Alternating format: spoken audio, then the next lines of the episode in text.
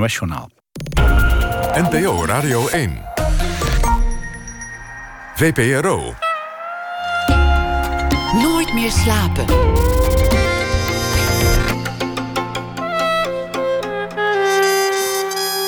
Met Pieter van der Wielen.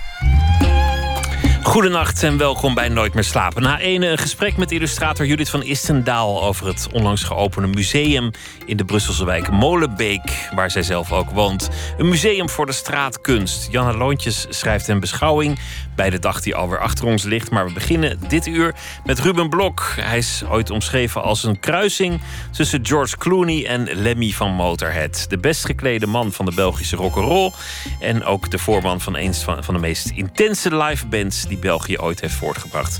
Triggerfinger. Goed voor grote volle zalen in alle hoeken van Europa. Het podium gedeeld met grootheden. Deep Purple, de Rolling Stones. De laatste tour was lang, misschien wel iets te lang. Zo'n uh, bijna 200 optredens, 158 steden, 25 landen. En dan totaal zo'n 136.000 kilometer afgelegd. Voornamelijk in een tourbus met matige vering. Een nieuw album is er nu, Colossus. Geproduceerd door niemand minder dan Mitchell Froome. Bekend onder meer van zijn werk met Paul McCartney, Los Lobos en Crowded House. En uh, Ruben Blok die werd geboren in 1971. Dat gebeurde in Lier in België. Ooit was zijn ambitie om kunstschilder te worden. Hij ging naar de academie in Gent. Hield het daar niet lang vol. En inmiddels zit hij alweer bijna 20 jaar bij deze band Triggerfinger. Hartelijk welkom, Ruben Blok. Goedenavond, Pieter. Ja, wat een lange tour. Ik weet niet of die getallen helemaal kloppen. Want ik, ik, heb, ik heb nog geprobeerd om ergens een soort speellijst te vinden.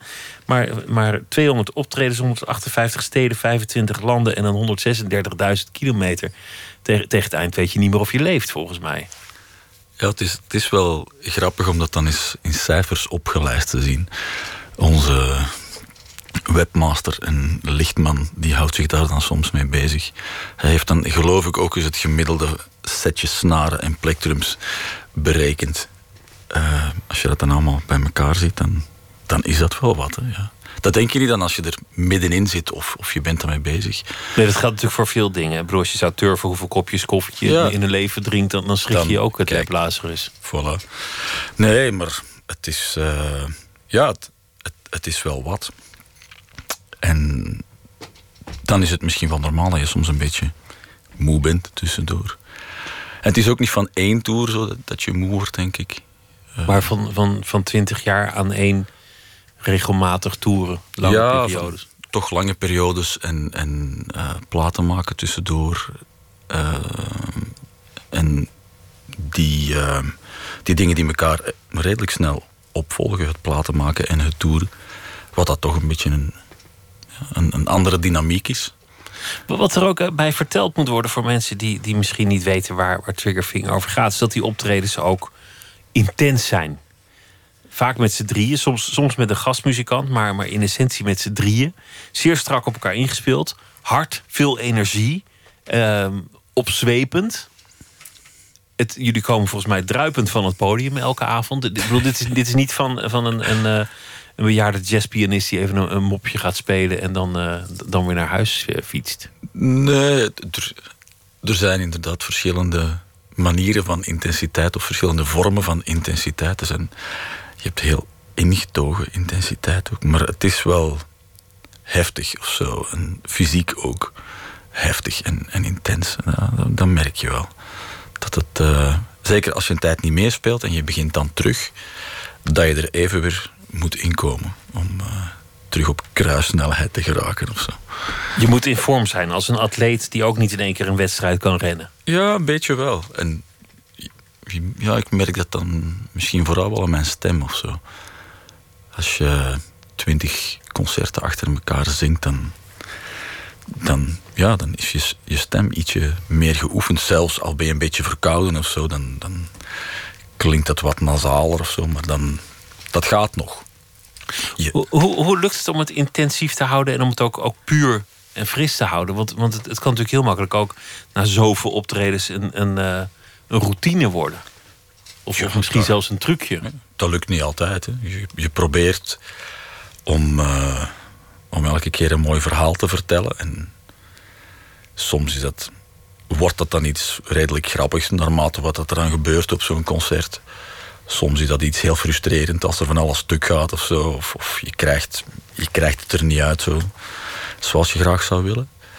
Maar op zich weet je dat wel. Dat niet elk concert ja, is even goed of je haalt dat niet altijd. En dan is de perceptie ook nog daar dat dat voor verschillende mensen ja, verschillend aanvoelt. Je kan misschien zelf het idee hebben dat je, dat, het, uh, dat je niet je dag had, maar, maar bijvoorbeeld mensen uit het publiek komen dan soms daarna zeggen hoe, hoe fantastisch ze het vonden. Dus dan, dat, dat is op zich wel raar. Maar ja, dan, dan, moet je dat, dan is dat hun beleving en die is daarom niet fout van die avond. Want ik zat in mijn hoofd en in mijn frustratie op dat podium. En dan is dat een gevecht om dat concert recht te houden.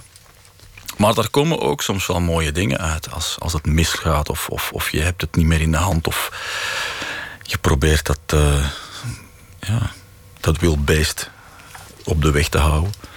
Maar soms, als het, als het echt lang duurt, zoals de laatste tour, dan... Uh, als je zo voelt dat het een beetje... dat je op automatische piloot zou gaan spelen... of, of je een trucje zou willen beginnen te gebruiken dat is niet leuk. Dan denk je van.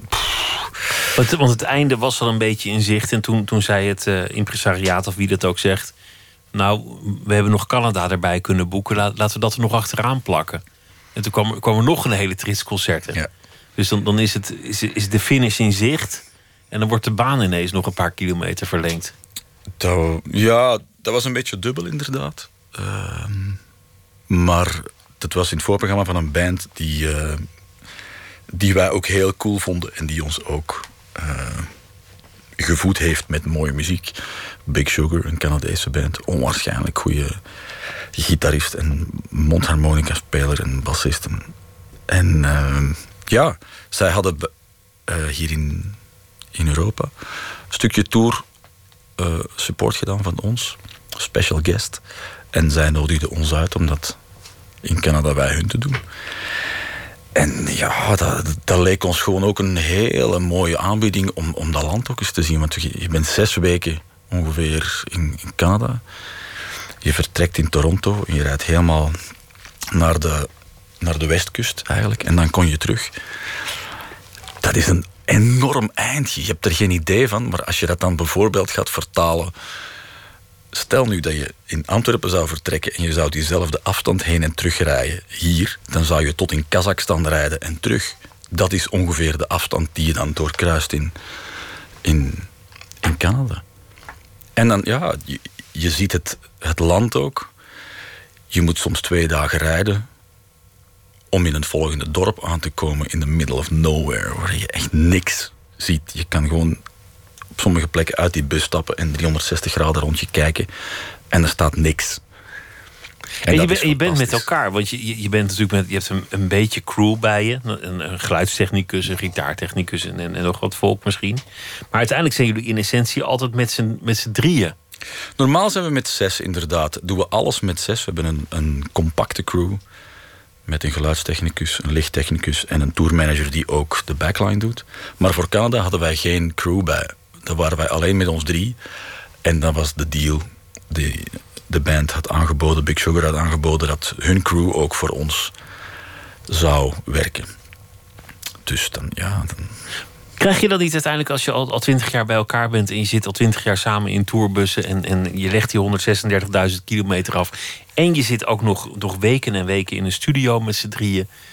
dat je elkaar ook wel een beetje moe bent? Ja, weet je. Wij doen dit al lang. En wij weten hoe fijn dat kan zijn. En je weet ook hoe moeilijk dat kan zijn met drie. Dus ik denk dat wij elkaar goed genoeg kennen om aan te voelen wanneer dat we wat plaats voor elkaar moeten maken. En soms, soms is dat moeilijk, hè? natuurlijk. Dat, dat, is, dat is niet altijd evident, zeker als je ja, weken aan een stuk het laatste dat je ziet, of de laatste die je ziet voor je ogen sluit, is een van je collega's. En dat is ook de eerste die je ziet de volgende dag. Ja, je ziet ze meer dan je eigen vrouw en je kinderen bijvoorbeeld. Ehm, maar ja, dat is gewoon zo. En dat is, in, een, in een relatie is dat ook dat, soms een beetje moeilijk is. Maar als je op tijd over dingen kan praten, dan, dan krijg je veel. Uh, dan kom je wel ergens. Maar de ene keer gaat het al makkelijker dan de andere keer. Jullie zijn door, uh, door, door dalen gegaan, door uh, over pieken gegaan. Het is natuurlijk niet, niet een, een, een, hele vlakke weg geweest die jullie hebben afgelegd in die, in die 20 jaar. Een van, een van de dingen bijvoorbeeld is dat, dat Paul, jullie, jullie bassist, verloor mm. zijn moeder. En, en ging nog heel even bij haar langs, had er in zijn armen. En s'avonds stond hij weer gewoon te spelen. De tour ging door. Hij, uh, de, de, begrafenis was hetzelfde. Hij, hij, hij, moest door met die tour. Hij heeft volgens mij zelfs de uitvaart gemist. Ja. Omdat, omdat, het, omdat gewoon zo'n concert niet zo heel snel geannuleerd wordt. Nee, weet je, wij hadden het een beetje uh, in zijn handen gelegd. Kijk, als dat niet gaat voor jou en als jij vindt dat je er moet zijn, dan is dat zo. En dan dan wordt er niet gespeeld. Zo simpel is dat. Maar uh, ik denk dat hij het wel fijn vond dat hij kon spelen. Omdat het ook een uitlaatklep is? Ja, en, en, dan was hij bezig en dan was hij rond mensen waar hij... Ja, weet je, als je zo lang bij elkaar bent, je, je kent elkaar redelijk goed. En dat is ook een omgeving waar je kwetsbaar kan zijn. En dat is op zich soms wel fijn. Dat je bij mensen bent waar je kwetsbaar kan... Je hoeft geen masker meer op te nee, houden. Voilà. Je bent wie je bent en je hebt het moeilijk en dat is allemaal oké. Voilà. Hij zegt over jou, en hij heeft, hij heeft zelfs een boekje geschreven erover... en hij heeft in interviews gezegd... Hij, uh, hij is de man die mijn leven heeft gered. Want hij, hij vertelt uh, uh, altijd heel eerlijk over, over zijn verslavingen. Ja. Drank, medicijnen, drugs. Het ging heel slecht. Dat heeft hij vooral zelf gedaan, denk ik. Maar ja, dat is, heel, dat is heel lief dat hij dat zegt. Vind ik, maar... Nou ja, hij wat, wat hij zegt is, is, is dat jij op een zeker ogenblik het gesprek bent aangegaan op een manier die hem overtuigde. Dit gaat zo niet meer. Dus ja, dat is zo. Maar weet je, uh, iedereen doet in zijn leven wat hij wil. En wat hij neemt en hoe hij door het leven wandelt. Dat is je eigen verantwoordelijkheid. Alleen als je met mensen iets samen doet, dan uh, is dat soms wel moeilijk. En dan, ja, dan, dan lukt dat gewoon. Als, als het op een gegeven moment niet meer lukt, ja, dan moeten we eens praten. Want dan, en ik, ik merkte wel dat, dat andere mensen waar hij mee werkte, daar misschien iets meer voluit tegenin gingen. Uh, maar dat dat dan averechts werkte bij hem. Dan, en ja, je moet ook maar begrijpen hoe iemand werkt. Ja, maar ook ja, zowel Mario en ik, want wij, wij, wij zaten daar samen in die band, hadden zoiets van ja, dat, moet, dat is zijn verantwoordelijkheid. En, en als hij dat wil doen, dan moet hij dat doen, zolang dat we ons ding kunnen blijven doen. En er is, een, er is gewoon een punt geweest dat dat niet meer ging. Dat, je, dat dat heel duidelijk was tijdens een optreden en na een optreden van dat hij merkte van dit, want hij is de eerste die tegen mij gezegd heeft: Dit gaat niet meer. Hè? Ik zeg: Nee, ik denk ook niet meer dat dit nog gaat. En dan is hij de volgende dag de ontwenningskliniek binnengestapt. Een tijdje uit de band geweest en, en uh, weer teruggekomen in de band. Ja. Waar, waar de band alleen maar hechter van werd als, als een, als een drie-eenheid. Hoort natuurlijk ook bij, bij zo'n beetje elk verhaal over toerende artiesten. Het gaat zover terug als, uh, als John Coltrane en Miles Davis en uh, de Beatles en de Stones en noem ze maar op allemaal hebben ze geworsteld met iets dat waarschijnlijk toch hoort bij het toerende leven. Of bij de adrenaline, ik weet het Ik denk niet alleen bij, bij het toerende leven, gewoon bij mensen. Weet je, ik bedoel... je werkt met mensen samen, je, je doet dingen met mensen samen. Je gaat een verbond aan met iemand om iets te doen samen. Maar mensen worden wel eens ziek of, of voelen zich niet lekker een bepaalde tijd. En ja, als, je die, als je dat verbond waardevol vindt, dan moet je daar soms even plaats voor maken. Samen van oké, weet je, we zijn allemaal maar mensen. Zolang iedereen dat verbond respecteert en ervoor wil gaan, dan, dan kan je over alles praten. Maar ik kan het me toch voorstellen dat als je, als je met zo'n intensieve show en met zo'n enthousiast publiek staat voor uh, nou ja, 8000 mensen in Forst Nationaal of uh, 60.000 mensen op Pinkpop, dat je daarna niet een kopje thee neemt en weer helemaal jezelf bent. Dat, dat, er, toch, dat er toch een soort adrenaline blijft doorsuizen. Ja, wij zitten soms vol adrenaline bij een kopje koffie daarna. Het een sluit het ander Ja, niet uit. Nee, nee, dat gaat samen.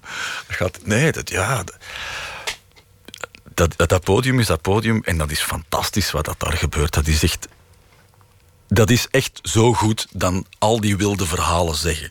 Voor een stuk is dat echt zo waanzinnig. Dat is fantastisch. Maar ja, dat, dat is ook maar dat.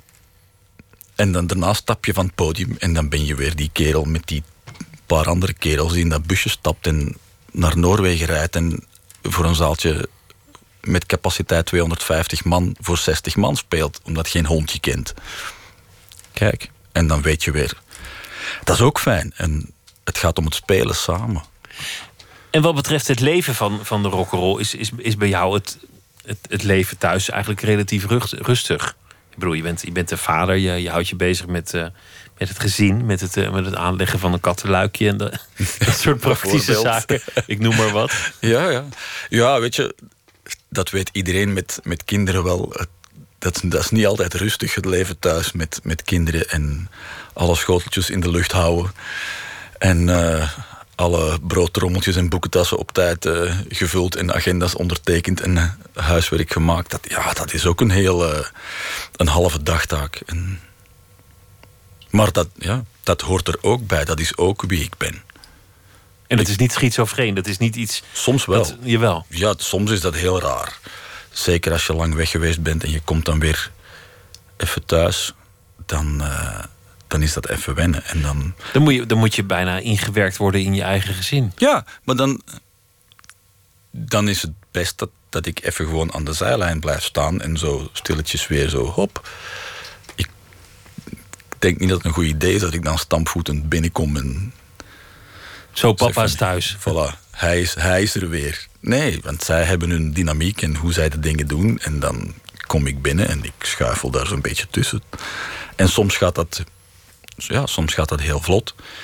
Maar het feit dat wij dan twee huizen hebben, is in die zin. eh, mijn vrouw heeft een huis en ik heb een huis.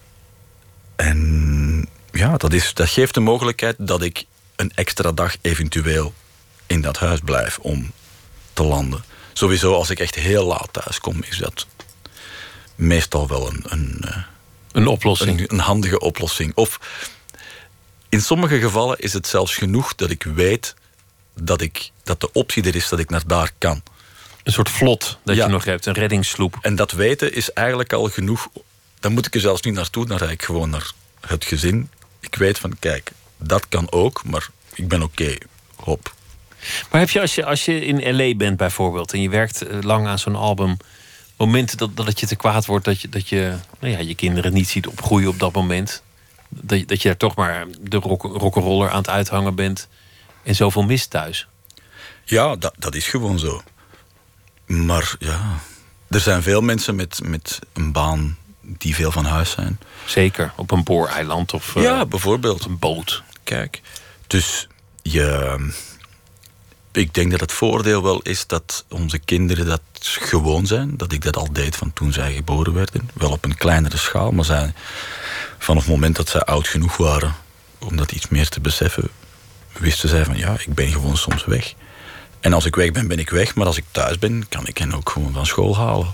Woensdagmiddag. Dus dan, dan, dat is iets wat iemand die dan tot zes uur werkt, een vaste baan heeft, Je niet kan doen. Ja, nee, we niet kan doen. Dus het heeft zijn voor- en zijn nadelen. En ik denk dat dat, ja, dat dat eigenlijk nu wel goed zit. Nu, wat wel zo is, dit, ik kan dit niet doen als mijn vrouw dat niet helemaal mee ziet dat dit zo moet. En dat dit, eh, want in die periodes dat ik weg ben, dan komen er heel veel dingen gewoon op haar schouders terecht. En dan draagt zij dat. Dus dat is wel Zij moet het wel steunen. fantastisch. We gaan luisteren naar eh, de nieuwe single van het eh, nieuwe album. En dat nummer heet Flash Tide.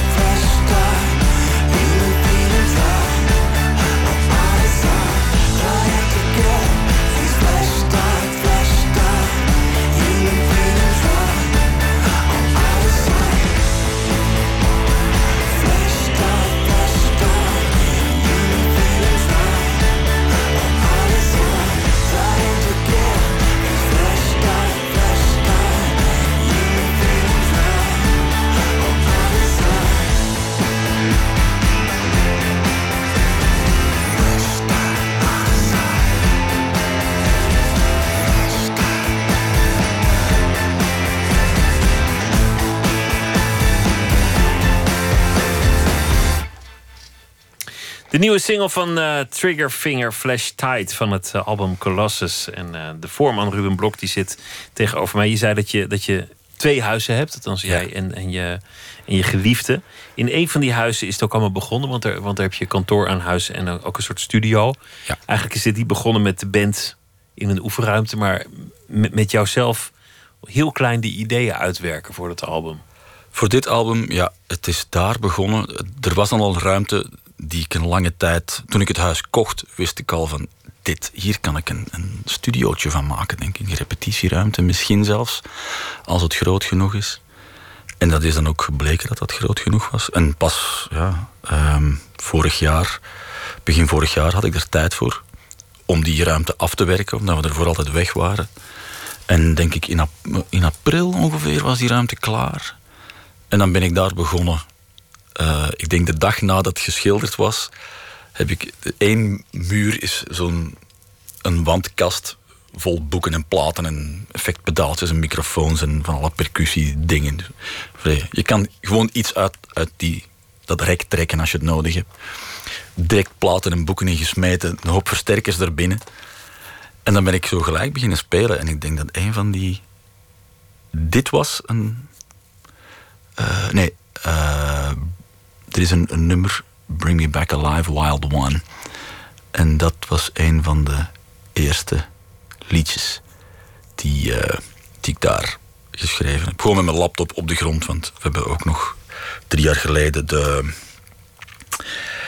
de apparatuur van een opnamestudio gekocht, waar een vriend van ons mee stopte. Maar een kleine, hele coole mengtafel. Paar hele coole microfoons en preamps. En die, zijn we dan, die hebben we dan achteraf in de, in de studio gezegd in, gezet in, denk ik, mei of juni of zo. Ik denk in mei. En dan ben ik daar die demos mee gaan maken. In die ruimte. Jullie eerdere albums, dat, was meer gewoon de band zoals het live zou klinken. En, en proberen dat zo mooi mogelijk, met, hier en daar wat uh, slimme toevoegingen op die platen krijgen. Mm. Dit is anders in zoverre dat, dat, dat het een leeg canvas is. En jullie zijn die studio gaan gebruiken om, om daar iets te beginnen. Het hoeft niet per se te lijken op zoals het later op het podium zal gaan klinken. Het is ook niet ontstaan vanuit de, de, de band zoals die live speelt. Nee, dat, dat is waar. Uh, we hebben ons verschrikkelijk geamuseerd met die twee vorige platen ook. En dat was inderdaad meer uh, ontstaan rond de live synergie en, en ook het live geluid van die band. En wat, die, wat dat drumstel en die bas en die gitaar sowieso met elkaar doen, hoe die in elkaar haken en, en partijen samen laten draaien of zo. Maar na die laatste tour en na die twee platen had ik wel zoiets van: ik, ik denk dat een beetje. dat we iets anders moeten doen dan dit. En nu, bij die platen, de demo's die ik daarvoor maakte, die waren ook helemaal anders dan hoe die nummers uiteindelijk zijn uitgedraaid op, op het album. Uh, in sommige gevallen leken die misschien zelfs qua opzet een beetje wel op hoe, hoe het nu tot stand is gekomen. Maar ja, toen, toen was dat een, een goed idee om daar bandarrangementen rond te zoeken. En ook die demos klonken ook niet goed genoeg. Ik had die gewoon op mijn laptopje op een heel goedkoop programma opgenomen. En dat was maar als een soort schets. Als een, een, ja, een idee, een startpunt voor, voor een liedje. En dat was ook wel fijn dat je dat dan daarna gewoon kon invullen met een goede drummer, met Mario achter de drumstel. Maar uh, omdat die nieuwe demo's, ja, dat klonk echt onwaarschijnlijk goed gewoon. Dus wat zoiets van shit man, allee, hier, echt, hier zitten echt de coole dingen in. Ook Mitchell vond dat van, ja, het is wel, het is toch wel cool wat sommige dingen die jullie, die jullie maken. En dan uh, zijn we iets anders te werk gegaan. Hij stelde ook voor om het dan niet helemaal kapot te repeteren en, en vast te pinnen op, op een bepaald arrangement. Maar zegt, zie dat je opties hebt. Zie dat je bepaalde verschillende ideeën hebt om iets in te vullen. Maar repeteer het niet te hard. En uh, ja, je, je voelde ook wel dat er, doordat er al een aantal dingen wel echt een, een beetje een gezicht hadden, van misschien, moeten we, misschien kunnen we die ook wel houden, sommige elementen. Ik, ik, ik hoopte dat we dat, dat, dat kon. Dus je had al eigenlijk goed materiaal toen je er kwam. Maar je, je komt er wel met, met, in, in Los Angeles met, met zo'n Mitchell Froome. Een, een man die gewoon eh, ja, langdurig met Paul McCartney heeft samengewerkt. De eerste plaat van Crowded House. De beste plaat van Los Lobos, Kiko. Dat was de, de, de- Absoluut. De, plaat die die band naar een hoger niveau eh, eh, tilde. Wel, wel echt een grote producer. Ja. En het lijkt me ook eng, want je, je komt daar met je eigen ideeën die je dierbaar zijn. En je, hebt natuurlijk ook het risico dat de producer ermee aan de haal gaat. Dat, dat, het, dat het zijn plaat wordt. Dat weet je inderdaad op voorhand nooit als je met iemand nieuw werkt. Maar we zijn dan vorig jaar in juni eens een paar dagen naar Santa Monica gegaan om met hem te praten en is, is te polsen. Want op, op mail was hij heel enthousiast over ons, over de muziek in ieder geval, want hij kende ons natuurlijk ook. Maar dat, ja, dat werd heel snel heel fijn. Bij hem gewoon eerst wat praten over muziek en over de band en over ja, vooral veel muziek. En dan de volgende dag, denk ik, na die eerste dag praten, zei hij van anders moet je morgen even terugkomen en breng wat demos mee, kunnen we wel eens iets bekijken. En dan zijn we wat dingen gaan beluisteren en, en zo wat spelen en wat ideetjes eh, proberen te zoeken. En ja, die gast is echt onwaarschijnlijk gewoon. Maar hij is heel goed hoe, hoe wat een waanzinnig coole man hij ook is en wat hij allemaal gedaan heeft. Hij is heel goed in jou op je gemak stellen. En er was één nummer waar hij bijvoorbeeld een idee had voor, voor blazers op te zetten. En hij zei, ja, ik- misschien speelt dat nog eens. Ik speel dat nog eens. En wachten, hier, in het refrein. En hij speelt iets en hij stopt en hij zegt van... Man, that was the baddest idea ever. En het feit dat hij dat zegt, dat zijn dingen die je ergens wel... Ja, misschien wel weet, maar het feit dat hij dat zegt en doet... Dat is een enorme geruststelling. Van, kijk, Dat- die man heeft gelijkwaardig. alleen maar geniale ideeën zo. Maar, want een kut idee ligt soms zo dicht bij een geniaal idee. Maar je moet jezelf toelaten om, om dat slecht ding te kunnen doen. En dat, dat kan alleen maar als je jezelf in een gezelschap voelt waar dat je breekbaar kan zijn. En gewoon vals zingen en, en iets doen. Je weet het niet wat, wat gaat werken, dus je moet maar doen. En in veel gevallen ben je, zit je ernaast, maar soms zit je er rechtop. Of denk je eerst dat je ernaast zit en blijkt het ach- af- achteraf fantastisch te zijn.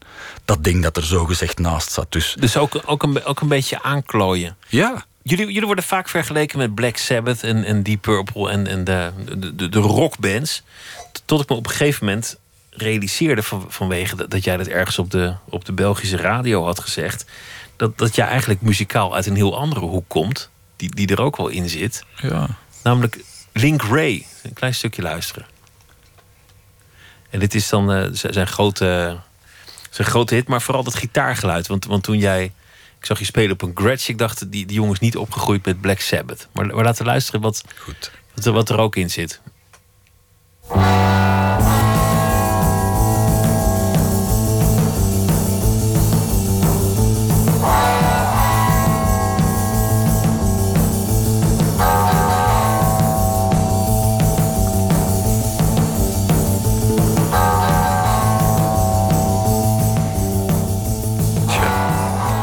Ook waar Poison Ivy van de Cramps de mosterd heeft gehaald, bijvoorbeeld, voor een deel. Maar dit is eigenlijk de muziek waar, waar jij mee bent begonnen. Ja. Dit, Dit dit- en ja, heel veel eh 60s garage rock, jaren 50 eh, rockabilly, blues, country. De Cramps hebben eigenlijk voor mij heel veel deuren geopend door die te zien op Pukkelpop. Ergens begin jaren 90. Toen, toen ik nog skater was en, en ook Fate No More. En, en dat, wa- dat waren spectaculaire optredens. Vaak Ja. ook op hoge hakken met lippenstift. En, eh, De zanger en, dan inderdaad, De, zanger en, en eh, het geslachtsdeel uit de broek als hij een goede avond had. En, Bijvoorbeeld. En volledig losgaan op dat podium. Ja. En dat was een heel fijn, dat was een waanzinnige mix van. Dat zag er super cool uit. Dat zag er gevaarlijk uit. Dat was ook hilarisch tegelijkertijd. Dat was echt een openbaring dat je al die dingen tezamen tegelijk kon zijn. Dat vond ik geweldig. Rock'n'roll moet gevaarlijk zijn, dat, dat is één ding. Chuck Berry heeft wel eens gezegd: rock'n'roll moet spastisch zijn. Ook. Dat vond ik ook mooi gezegd. Dat, dat zit er ook in. En omdat jullie met z'n drieën zijn, heeft het ook een, een element van soul of jazz. Dat het, dat het, dat dat er een, een groove in zit, een, een, een swing. Er moet, er moet altijd iets met dat ritme gebeuren. Het is niet, het is niet rammen. Nee, het is, het is ook spelen met elkaar en, ja, luisteren naar elkaar en anticiperen op wat iemand anders doet en daardoor iets gaan doen zelf. Dat, dat is eigenlijk het, het, het, fijn, het allerfijnste van live spelen met elkaar. Dat is misschien wel wat ons dan goed maakt of wat maakt dat dat werkt. Omdat wij met drie, denk ik, als wij samen spelen, boven de individuele capaciteit uitstijgen. Dat je merkt, samen wordt dit beter dan ook hoe goed Mario ook alleen is en hoe goed Paul ook alleen is. Als je dat met drie samen zet, dan gebeurt er iets. En dat is de max. En dan ben je ook nog een gentleman, een, een man die graag leest. Op tournee met name worden er veel boeken verslonden. Je had het al over je, over je boekenkast. En altijd onberispelijk gekleed in een prachtig pak. Boah. Boah. Ja, je, bent, altijd. je bent de best, best geklede man van België, toch? Ze zeggen zoveel. Maar dat heeft ook dat element van, van gevaar. Omdat dat, dat, dat iemand die vuige muziek speelt, maar net gekleed is... dat is net zoals iemand die vieze zaakjes doet in een prachtig pak. Kijk, voilà. Zoals, de, de maar maffiabaas ook altijd, altijd een goed pak aan moet hebben. Ja, laten mensen maar denken. Maakt allemaal niet uit. Nee. Je, je, je moeder die, eh, die, die was bezig met het Steiner-onderwijs. Die, die, eh, die, Ja. die was daar lerares. Je bent zelf ook in, in zulke kringen opgegroeid met, met veel creativiteit. Ja. En, eh, ja, toch een soort artistieke omgeving. Ja, toch wel zo. Dat, ehm, er was wel een bepaalde ja, vrijheid. Mm, Nou, niet echt. Ja, je, je werd wel geacht van de taken te volbrengen die je moest doen op die school. Maar in de laatste twee jaar dat ik daar zat, ben ik ook een beetje creatief omgesprongen met de schoolplicht. En, eh, Niet, niet alles meegekregen. Nee, nee, wer- werden er wel eens wat lessen overgeslagen en ging ik, ging ik skaten in het stadpark en zo tot grote ergernis van mijn moeder. Maar ja, dat, dat hoort dan bij het, bij het opgroeien en dingen zelf ontdekken. En dan heeft er ooit eens een klastitularis tegen mij gezegd, die nam mij dan ehm, apart tijdens de pauze, tijdens de middagpauze, want die, die had dan met mijn moeder ook wel, wel eens een paar gesprekken gehad van ja, wat, wat gaan we daarmee doen met die gast, zo, weet je. En dan zei hij ook van kijk, weet je, tijd, dat is iets van jou. En jij beslist wat je daarmee doet met die tijd. Die is helemaal van jou, dat is jouw eigendom. Maar jij beslist dat je daar iets waardevol mee doet. Of iets, of niet. Je kan niet altijd iets zinnigs doen met je tijd. Je moet ook gekke dingen doen. Maar ja, je moet misschien ook wel eens af en toe iets doen dat misschien ergens toe leidt of zo. En dat is, heel, dat is toen heel hard aangekomen bij mij. Of niet hard, niet in de slechte zin, maar ik had zoiets van: oh ja. Het is fantastisch omschreven. Ja. En dat, ik, ik denk dat dat. Dat was perfect misschien wat ik op dat moment moest horen. In plaats van berispingen krijgen en 200 bladzijden, weet ik wat nog allemaal, gaan moeten neerpennen. Die nam mij gewoon apart. En, en De tijd is van jou. ja, Maar de I- tijd is wel onverbiddelijk. Die gaat Ja. maar één kant op. absoluut. En zo heeft iedereen tijd ter beschikking. En daar moet je iets mee doen. En toen wilde je schilder worden. Je ging naar de academie in Gent. Zij het voor korte duur. Ja, ik ging naar Sint-Lucas in Gent. Eh, ja, ik tekende veel. Ik tekende vooral veel.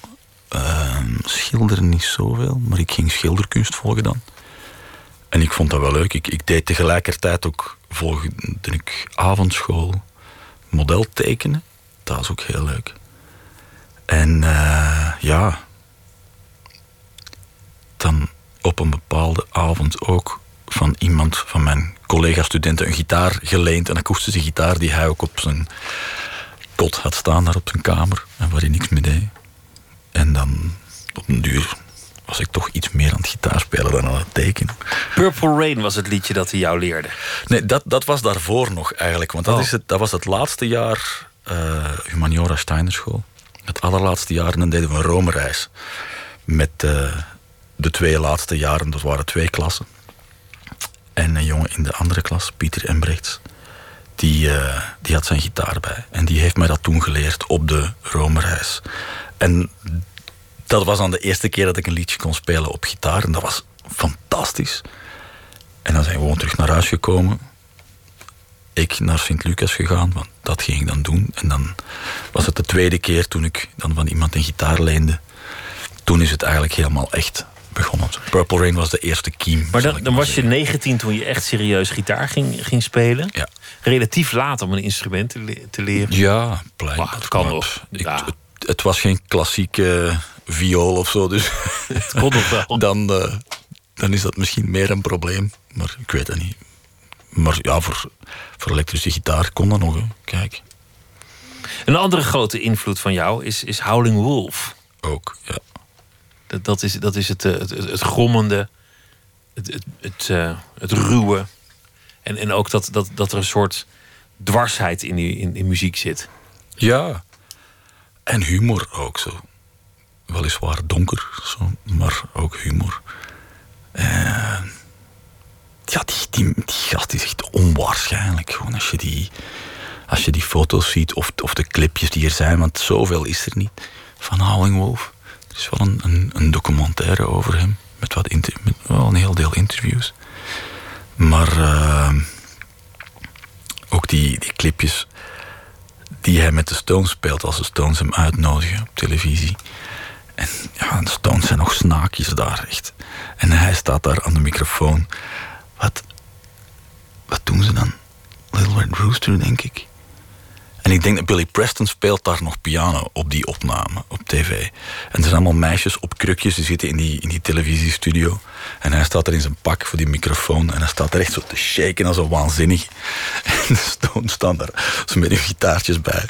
Met hun hoofdjes te schudden. En die meisjes die...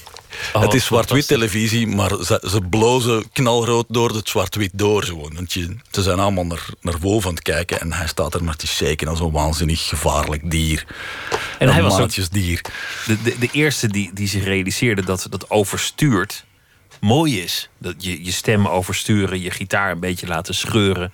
Ja. Dat, dat, Howling Wolf, dat is niet eerlijk, want die zijn stem klinkt al als een gitaarversterker. Dus dat kan je gewoon niet aan tippen natuurlijk. Dat is het ideaal van. Hoe zullen, we luisteren naar eh, een, een Ja. stuk van Howling Wolf? Ja.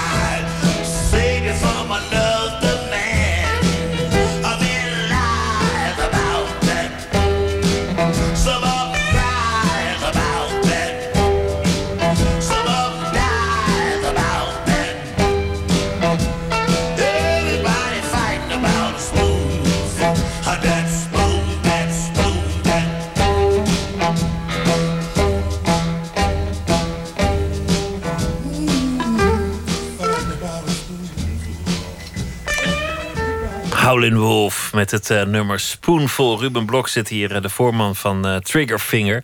We zouden bijna vergeten jullie eigen muziek nog, nog ten gehore te brengen... omdat dat we het hebben over, over, over andere dingen. Dat mag Eén- allemaal. Een van de grote paradoxen in jullie carrière is, is, is dat jullie, dat jullie relatief luide muziek maken, opzwepende muziek. En dat, dat jullie grootste hit, dat in, in veel landen ook jullie, jullie doorbraak werd, of in ieder geval het, eh, het ticket om daar te toeren. Bij toeval ontstond met een liedje van iemand anders dat, dat eigenlijk niet helemaal bedoeld was om een single of een hit te worden of, eh, of, of wat dan ook. Hoe, hoe ging dat? Tja, dat is, dat is het mooie aan muziek spelen. Het is toch een beetje een avontuur en je weet niet altijd op voorhand Waar je wat er waar uitkomt. gebeurt. Ja, en, er- en soms krijg je geschenkjes ineens zo, hop, dan gebeurt er iets. En zonder dat je het zo bedoeld hebt of zo. Maar dan gebeurt het. Dan gebeurt er toch iets. En wat, wat dat er dan met dat liedje gebeurd is, dat was wel fijn. Want dat was, ik denk dat dat misschien een van de meest ehm, punk statements is die, die er toen gebeurd zijn eigenlijk. Omdat je op zo'n korte termijn met geen budget live een liedje opneemt dat dan daarna een single wordt en, en in hitlijsten terechtkomt. Eh, geflankeerd door liedjes die door hele dure producers en mixers in elkaar gesleuteld en gewerkt en door verschillende bureaus en deskundigen eh, omgedraaid en bekeken en binnen, binnenste buiten gekeerd zijn. En daar stonden wij dan tussen te fluiten. Dat was toch geweldig. Het was een liedje van Lieke Lee. Dat, dat was al een, een, klein hitje geweest. Jullie werden uitgenodigd door Giel Belen. Die het leuk vindt om mensen een onverwachte cover te laten doen van, van iemand anders. Jullie hadden het niet eens bedacht toen jullie daar naartoe reden, volgens mij. Een ik denk dat ik de dag ervoor heb ik de lijst wel eens bekeken. Want ja, het, is ook niet, het was toen ook niet evident om daar iets uit te halen waar wij iets mee konden. Want in de, de top 30 in de popcharts, daar staat een bepaald soort muziek in. En soms moet je daar een beetje je verbeelding voor gebruiken om daar iets uit te trekken waar je dan iets mee, mee kan voor ons. Maar dat stond daar ook in. En ik denk dat het dan de remix van The Magician was die daarin stond of zo. Maar ik kende het origineel wel. En ik dacht van, dat is eigenlijk wel, dat is een cool nummer dit. Want ik vind het origineel ook een heel cool nummer. Omdat het, zij heeft een heel eigen stemgeluid. En, en de klanken die daarin zaten, ook van die percussie, die... Zo hele coole dingen. En dat is misschien wel iets dat... Dat is belangrijk, eigen stemgeluiden. En dat hoor je niet zoveel niet meer. Mensen die een heel eigen... Maar, maar met, een, met, een, met een, een, een koffiekopje en een, en een lepeltje dat geluid nadoen en, en, het, en het fluiten. Dat bleef. En het werd ook de, hit waarvoor mensen naar, naar optredens kwamen. Jullie hadden al jullie vaste schare fans. Maar zeker in, in, in andere landen wa- was dat...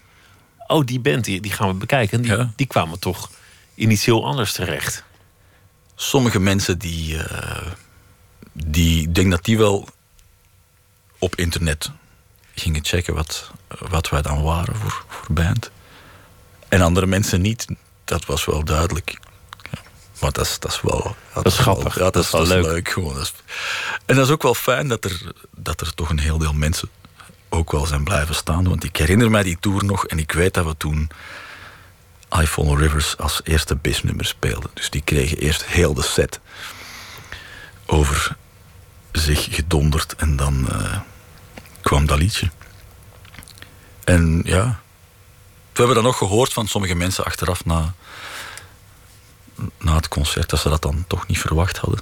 Dat jullie het toch nog zouden doen. Dat, of dat ze dat dan te horen gingen krijgen van ja, maar dat was wel een beetje iets anders dan dat we dachten dat, dat we gingen horen. Het is goed om mensen te verrassen. Ja, voilà, absoluut. Laten we luisteren naar eh, het nummer I Follow Rivers.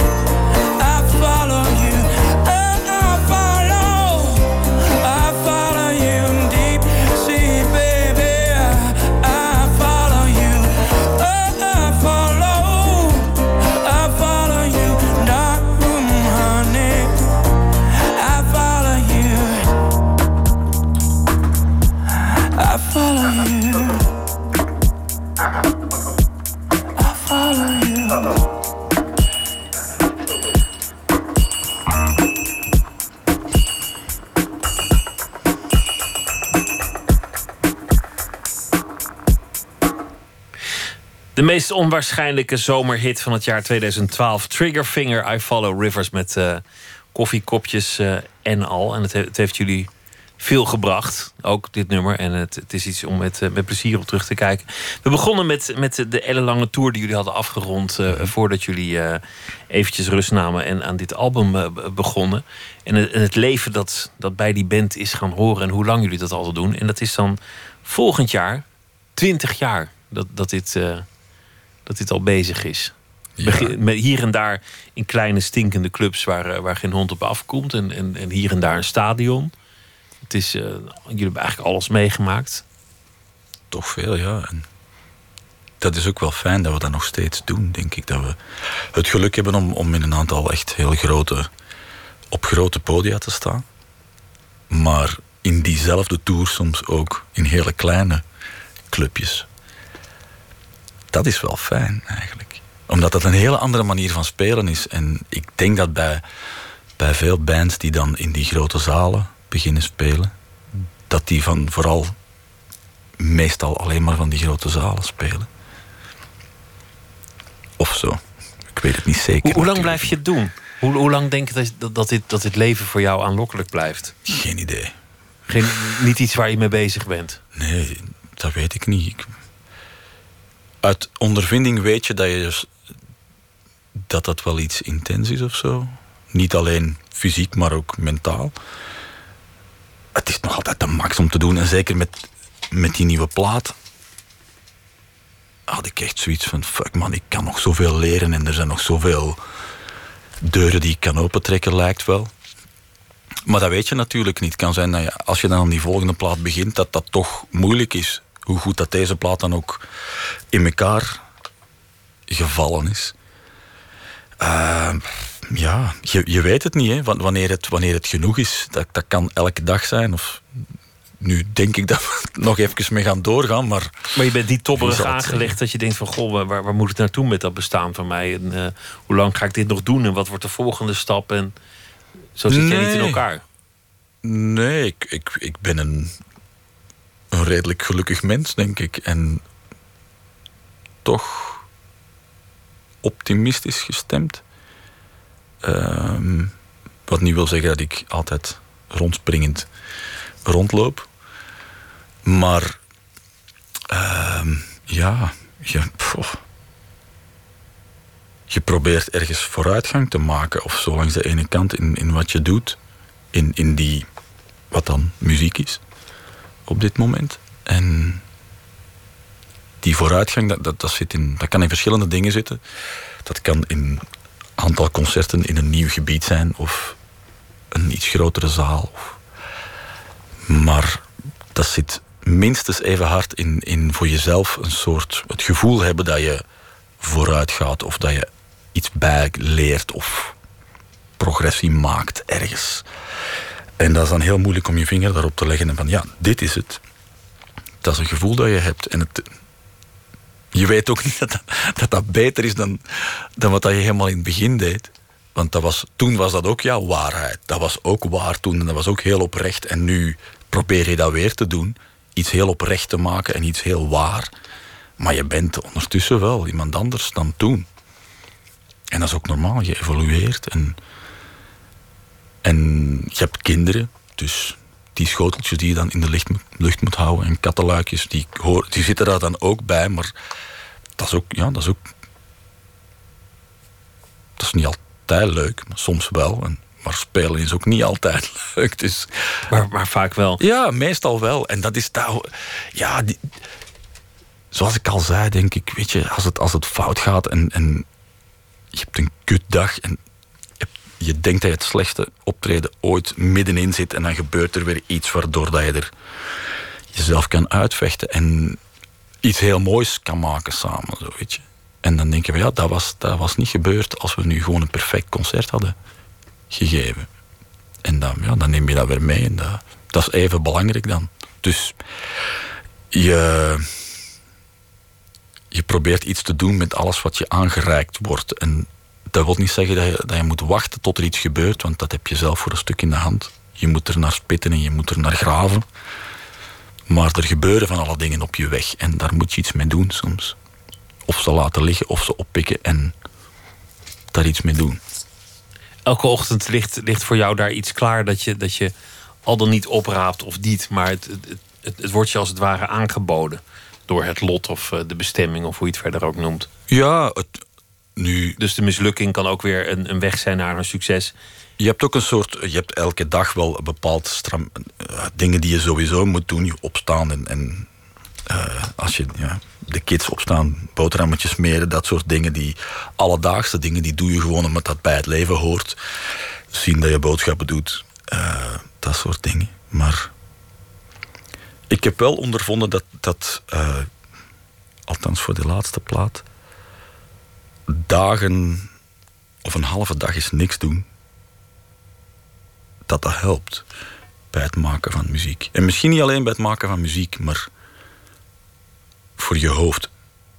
En ook al frustreert je dat en word je zenuwachtig omdat je niks aan het doen bent en je moet eigenlijk een plaat schrijven. Soms is, kan je gewoon even niks doen en dan is dan, ja, er komt er niks uit en dan mag je nog heel de dag staan moeilijke akkoorden uitzoeken. Het is niet die dag dan. En dan, ja, En dan komt het wel weer.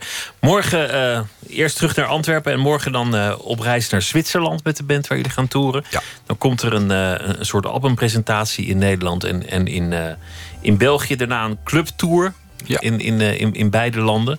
En daarna wordt het volgens mij ook weer heel Europa afstruinen. Ja, we doen nog een aantal festivals in Nederland ook nog. En in december spelen we in de Melkweg. Dus Twee, eh, twee avonden zelfs, geloof ik. twee of, of drie, ik weet het niet meer. Nou ja, Kijk, zie daar. luxe. En zo op naar het eh, 20-jarig jubileum. Het, het was me genoeg om hier te hebben. En heel veel Heel succes met het, eh, met het album Ruben Blok. Dank je je wel. Merci. En zometeen gaan we verder met eh, Nooit meer slapen. Twitter, VPRO NMS. En we zitten ook op Facebook, Instagram eh, en alle andere sociale media. Dus eh, daar kunt u ons ook vinden. Tot zometeen.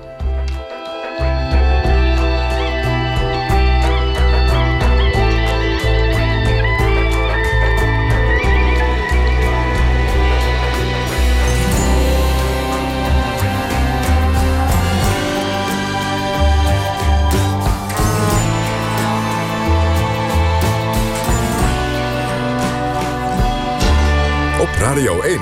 Het nieuws van alle kanten.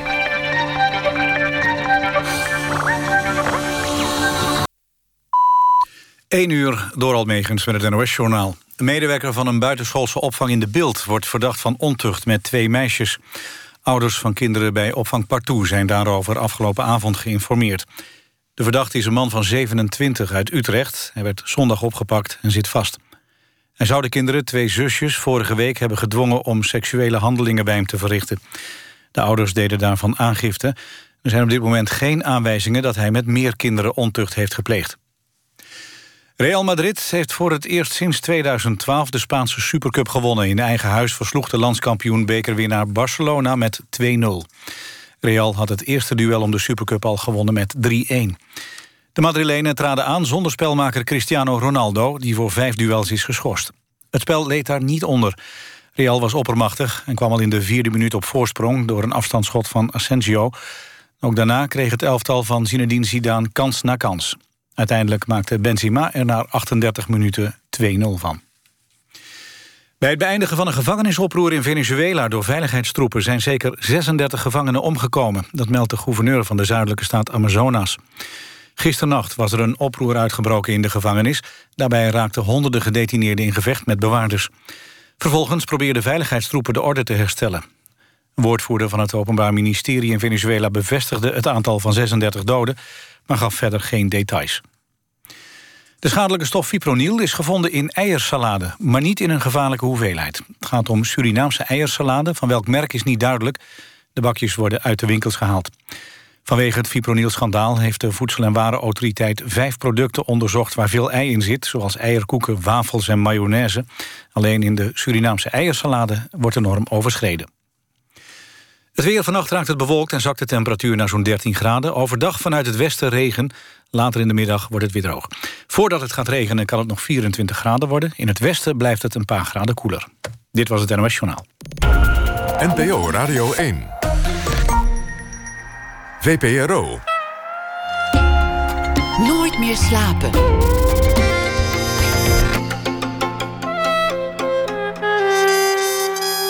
Met Pieter van der Wielen. U luistert naar eh, Nooit meer slapen. Vlak na de bomaanslagen in Brussel vorig jaar werd er in Molenbeek een nieuw museum geopend. Het eh, Mima Museum voor Straatkunst. We krijgen straks een rondleiding door illustrator Judith van Istendaal. Zelf ook woonachtig eh, in Molenbeek. Verder op atelierbezoek bij kostuumontwerper Ellen Lens, die onder meer de kostuums heeft gemaakt voor de film van Martin Koolhoven, Brimstone. Een thriller en een western in één was dat. En eh, we gaan ook eh, uitzoeken wat er is gebeurd met het kunstwerk De Kus van Jeroen Henneman. Het eh, beeld is in 2016 van zijn plek in Amsterdam verdwenen. Maar een verhaal van Janna Loontjes. Zij is essayist, dichter en schrijver. En deze week zal ze elke nacht een verhaal maken bij de dag die voorbij is. En ik heb haar nu als het goed is aan de telefoon. Janna, goeienacht. Goedenacht. Wat is het, wat is het voor dag geweest voor jou? Nou, ik, ehm, nou zoals jij ook wel weet, volgens mij ben ik in Denemarken geboren en heb ik in Zweden gewoond. En vandaar dat ik eh, zo nu en dan ook de Scandinavische kranten check. En de voorpagina's van deze kranten werden naast natuurlijk het nieuws over Trumps stupide en gevaarlijke uitlatingen, gedomineerd door de mysterieuze verdwijning van een vrouw. En het gaat hier om een Zweedse journalist genaamd Kim Wall, die in Denemarken woont. En zij is voor het laatst gezien toen ze aan boord ging van een onderzeeër. Juist, en, en zij is journaliste en wilde een stuk schrijven over een man die een eigen onderzeeër heeft gemaakt. En die man heeft de onderzeeër ook laten zinken. Ja, precies. Wat, wat, Nou ja, hem, wat hem toch een beetje verdachte maakt. ja, ja, precies. Ik ben benieuwd naar je verhaal. Oké. Kim Wall wilde een reportage maken over een man die zelf onderzeeërs bouwt. Deze uitvinder, Peter Madsen, bouwt niet alleen onderzeeërs, maar heeft ook een raket in elkaar gezet, waarmee hij als eerste Deen de ruimte in wil. Zij moet vreselijk moedig zijn, deze Kim. Ooit ben ik zelf een keer een onderzeeër geweest, maar dan wel op vaste grond. Ik zou nooit, maar dan ook nooit in zo'n monster onder water durven. Het gevaarte waar ik in ging droeg de naam Neptuun en bevond zich in Karlskrona, een Zweeds havenstadje. Toen ik de hal binnenliep waar de onderzeeër tentoongesteld was, dacht ik naast een zwarte muur te staan. Maar toen ik omhoog keek, besefte ik dat dit de onderzeeër was. 50 meter lang, bijna 100 ton zwaar. Hoe groot deze walvis onder de boot ook is, van binnen is alles klein. Je moet je bukken, door ronde luiken kruipen, gekromd langs de apparatuur, opklapbedden en kasten. Elke stap klinkt metalig opgesloten en overal hangt de bedompte geur van gebrek aan zuurstof en frisse lucht. Zo'n ding aan land doet je al rillen. Maar Kim Wall waagt zich aan boord van het zelfgemaakte gevaarte en verdween onder water. In het kort is het volgende gebeurd. Wall stapte op 10 augustus aan boord van de onderzeeër. De dag erna was het voertuig, vaartuig zoek. Maar het werd gelokaliseerd en Peter Madsen kwam tevoorschijn. Kim Wall bevond zich niet aan boord. Madsen beweert dat hij haar dezelfde avond van de afspraak weer heeft afgezet in Kopenhagen. Dan zinkt de onderzeeër plotseling. Heeft Madsen het laatste lik met opzet laten zinken? Of heeft hij Wall werkelijk naar de haven gebracht en heeft zij zelf willen verdwijnen, zoals de politie ook voor mogelijk houdt? Het is nog onopgehelderd. Maar één ding is duidelijk. Met dit waar gebeurde verhaal is het alsof de Scandinavische kranten een scenario publiceren dat de Bridge overtreft. De serie waar de crime scene zich op de brug bevindt, die precies diezelfde wateren overspant. Ik blijf de komende dagen de Zweedse kranten spellen. Het lijkt me ook de hel voor, eh, voor, voor haar nabestaanden. Althans, Ja, als er nabestaanden zijn, want dat, dat weet je niet eens helemaal zeker. Jawel, de familie heeft, heeft, heeft, heeft eh, ontzet gereageerd en is ontzettend bang natuurlijk. Nee, maar misschien, misschien dat ze nog ergens opduikt, be- bedoel ik. Of het, of het wel nabestaanden zijn. Het, het is ook nog steeds mogelijk dat, oh, ze, dat bedoel dat je. ze helemaal niet dood is. Ja, dat zou kunnen natuurlijk. Die eh, mogelijkheid houden ze open. Maar ja, ik Het ziet er niet goed uit. klein. ja, precies. Het meest, het meest wonderlijke verhaal van de zomer van 2017... eh, behalve natuurlijk de dreigende wereldoorlog en eh, hoe dat eraan toe gaat... Ja, zo, ja, zo kun je het wel noemen, ja. Ja, ik vind ook sowieso dat hele verhaal, ook die man, die is zo eh, fascinerend. Dat hij dan ook een raket heeft gebouwd. Ik zou het toch sowieso niet vertrouwen. Nee, ik zou ook nooit aan, aan boord van een zelfgebouwde onderzeeër duiken. Nee, precies. Dat, dat, dat, dat lijkt me helemaal niks. Nee. Janna, dankjewel en een goede nacht. En eh, tot morgen. Goed, doeg. 40 jaar geleden overleed eh, Elvis Presley en het wordt op allerlei eh, manieren gevierd. En morgen verschijnt onder meer een film Elvis en Nixon met Kevin Spacey als president Nixon over de relatie tussen die twee, tussen Elvis Presley en de toenmalige president. En eh, we draaien van The King If I Can Dream.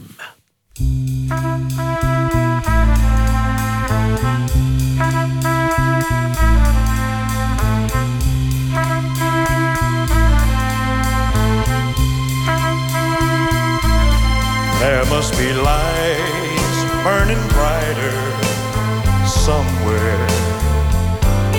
Got to be birds flying higher in a sky more blue.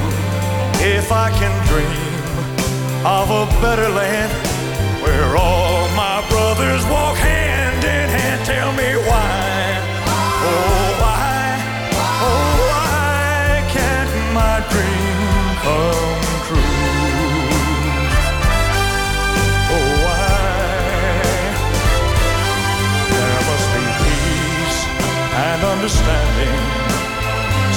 sometime. Strong winds of promise that will blow away the doubt and fear. If I can dream of a warmer sun where hope keeps shining on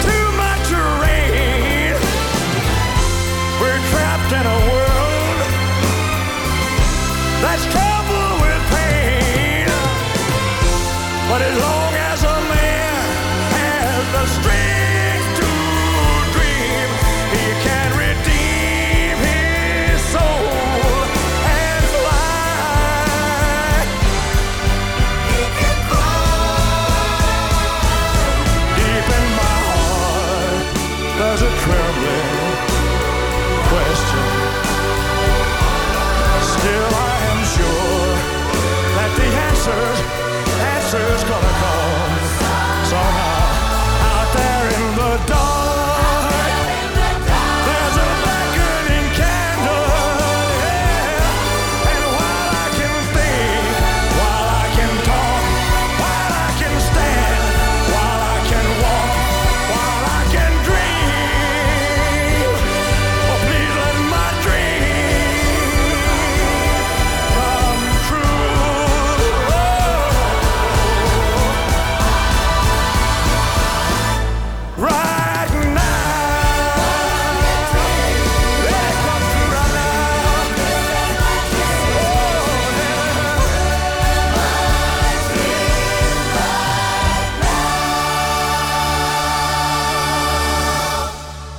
jonge Elvis kan iedereen waarderen, maar er komt een dag dat je de oude Elvis toch mooier vindt. If I Can Dream.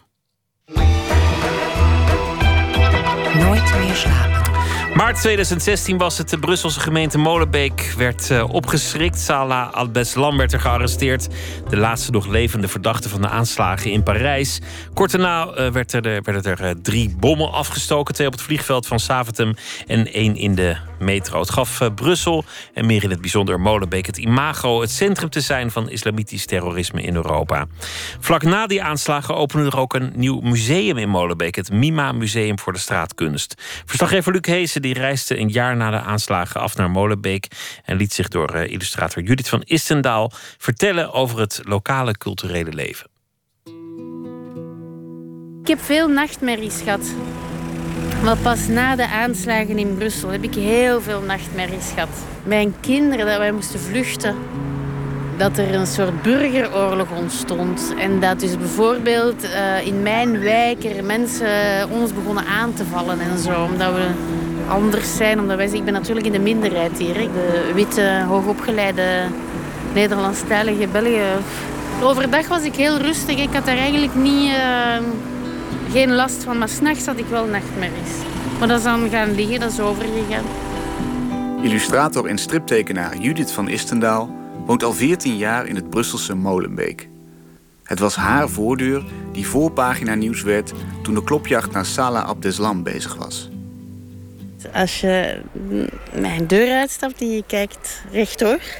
Dat is de plek waar dat ze de eerste keer Abdeslam bijna gepakt hadden. Waar dat ze dan van zeiden dat hij daarna in een kast ontsnapt is.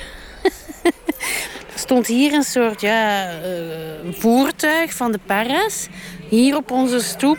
Met allemaal paras hier. En er was een foto van getrokken. En die was internationaal verspreid. En al mijn vrienden van overal die begonnen mij in paniek te bellen. Wat is dat? En dat, dat was eigenlijk wel heel vreselijk. Want mijn dochter die was dan naar, naar huis aan het komen. En die ben ik dan moeten gaan eh, moeten bellen en onderscheppen. Om niet, ze kon de straat niet in. Hè? En die dacht dat ze ons huis aan het bombarderen waren. Dus die was helemaal getraumatiseerd.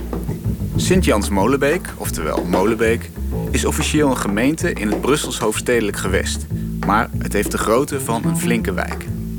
Er wonen ongeveer 96.000 mensen op een gebied van 6 vierkante kilometer. Het is een buurt die een stevige link heeft met terrorisme. Zeker drie van de acht daders van de aanslagen uit Parijs kwamen uit Molenbeek. En de destijds voortvluchtige Salah Abdeslam kon zich vier maanden in de wijk verschuilen. Ook de schutter in de Thalys in 2015, de vermoedelijke dader van de aanslag op het Joods Museum in Brussel in 2014 en een van de beramers van de aanslagen in Madrid in 2004 hadden banden met Molenbeek. Dus het grote probleem van Brussel is... Het is een heel gefragmenteerde stad. Je hebt het Brussels gewest, dat is een regering. Je hebt dan de Vlaamse gemeenschap die aanwezig is, de Franstalige gemeenschap die aanwezig is. Maar dan heb je ook 19 gemeentes. Dus Brussel wordt heel, heel gefragmenteerd bestuurd. Je hebt dus de 19 gemeentes die ook elk een burgemeester hebben. Waardoor dat informatie niet uitgewisseld wordt. Waardoor dat alles blijft steken, alles blijft haken, niks vooruit gaat. Brussel is een aankomststad, het is een kruispunt van heel veel culturen. Er is een heel groot verloop in deze stad en daardoor krijg je natuurlijk ook een, een soort eh, onzichtbaarheid van bepaalde dingen, omdat het zo'n chaos is van komen en gaan. En dus dat maakt dat er veel onderhuids kan gebeuren. Heel veel verborgen, heel veel eh, dingen in de marge kunnen gebeuren. Wat dan een grote vrijheid oplevert. Dus heeft heel positieve aspecten. Maar het feit dat het dan heel fragmentarisch bestuurd wordt... maakt dat het natuurlijk ook soms niet goed loopt. Ik ben benieuwd of de gebeurtenissen in Molenbeek ook effect hebben op de strips en tekeningen die Van Istendaal maakt. Wa- wat het wel heeft gedaan, is dat mijn volgende boek gaat zich echt in deze wijk afspelen. Het is een verhaal dat, dat op zich niks te maken heeft met dat terrorisme enzovoort en zo verder. Het gaat over een vrouw die ehm, een, een conflict krijgt in haar gezin, maar het gaat zich wel in mijn huis afspelen en in deze straten. Dus je gaat wel deze wijk te zien krijgen en het gaat ook duidelijk zijn, het is Molenbeek. En zo wonen mensen in Molenbeek en zo ziet het eruit en zo is het. Het is een arme wijk, het is een, het is een quartier populair zoals ze zeggen, maar het is een heel sterke familiewijk. Het is, er wonen heel veel gezinnen met kinderen. Er zijn dingen die kloppen, er zijn veel moslims in de wijk en ja, hier, hebben, hier zitten blijkbaar terroristen. Maar wij zijn afgeschilderd als een no-go zone. En, en echt waar, dat is het niet. Dat is het gewoon niet. Dat is gewoon een grove leugen. Er zijn no-go-zones in Brussel. Ik ken ze, mijn atelier is in zo'n zone. Wat dat je in Molenbeek ook ziet, is eigenlijk een van de wijken die aan het gentrificeren is. Het is een hippe wijk aan het worden. No-go-zone, my ass. Echt waar, Nick. Dat is gewoon niet waar. We gaan de wijk in, op weg naar de belangrijkste culturele plekken in Molenbeek. We passeren daarbij de plek waar Abdeslam uiteindelijk is opgepakt. Twee straten verderop in de Vierwindenstraat. Een man is met zijn dochter daar per ongeluk in terechtgekomen tussen al die, ja, tussen die ommijningsdienst. eh, verschrikkelijk. Ik zat thuis en, ze zijn thuisgekomen en eh, hij heeft gezegd we moeten nu weg.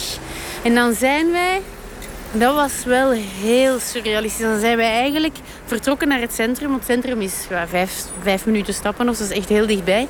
En terwijl dat wij buiten liepen, hoorden wij de schoten. Maar wij snapten niet wat er gebeurde. Dus we zijn naar de brouwerij gegaan. We zaten daar met onze kinderen. En ehm, ineens kre- kregen wij bericht dat de slam is eh, achter jullie eh, hoek eh, opgepakt. We lopen verder door de buurt langs wat culturele instellingen. Een van de bekendste plekken in Molenbeek, en dat is al heel oud, was de Vaartkapoen. Dat is hier een beetje verderop. Dat is een eh, concertzaal met reggae, ska, hip-hop, eh, dat soort dingen. Waar dat mensen ook heel veel naartoe komen eigenlijk. Je had ook eh, de Bottelarij. De Bottelarij is een theaterzaal. Vroeger was dat de KVS, de Koninklijke Vlaamse Schouwburg. Toen dat die in renovatie zijn gegaan, die zitten in het centrum, zijn zij naar Molenbeek verhuisd. Dus ze hebben toch lang een werking gehad in Molenbeek. Ook heel erg met Molenbeek. Dat doet de Vaartkapoen trouwens ook. Uh, want de bottelarij is nu terug weg. Daar is nu uh, een cultuurcentrum waar dat je ook zalen kunt huren, waar koren zingen enzovoort en verder. Dus er, er zijn wel een aantal dingen. En je, je merkt ook dat er meer en meer kunstenaars in de wijk komen wonen. Dus dat is wel omwille omdat het goedkoop is. Uh, je ziet wel dat de wijk heel erg aan het veranderen is. Dat was al bezig voor de aanslagen. En ik dacht met de aanslagen, dat wordt geknakt. Het gaat terug kapot, maar dat is niet. Dat gaat gewoon vrolijk verder. Een paar straten verderop is een nieuw plein aangelegd, waar volgens Van Istendaal binnenkort een belangrijke stap wordt gezet in de culturele opwaardering van Molenbeek. Sinds een tijdje is er een project om op dit plein een café te openen waar alcohol wordt geschonken, wat dat in Molenbeek toch niet zo evident is.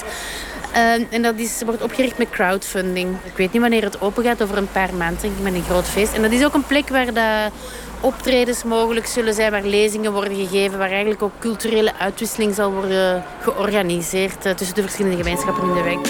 Onderweg komen we veel graffiti en professioneel ogende muurschilderingen tegen.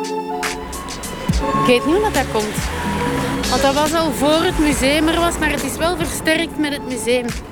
Want er is er nu een hele bekende bijgekomen. Ik weet niet of jullie daarover gehoord hebben, maar in Brussel is er een kunstenaar die... Uh, vroeger had je Bonhomme. Bonhomme is echt een uh, bekende street art painter. Die uh, op hele hoge plekken, waanzinnige plekken schilderijen maakte. En nu is er iemand, en ze weten niet wie dat het is. Ze denken dat het Bonhomme is, maar het is, ik volg het niet genoeg om het zeker te kunnen weten. Die uh, hier ook uh, een schildering heeft gemaakt.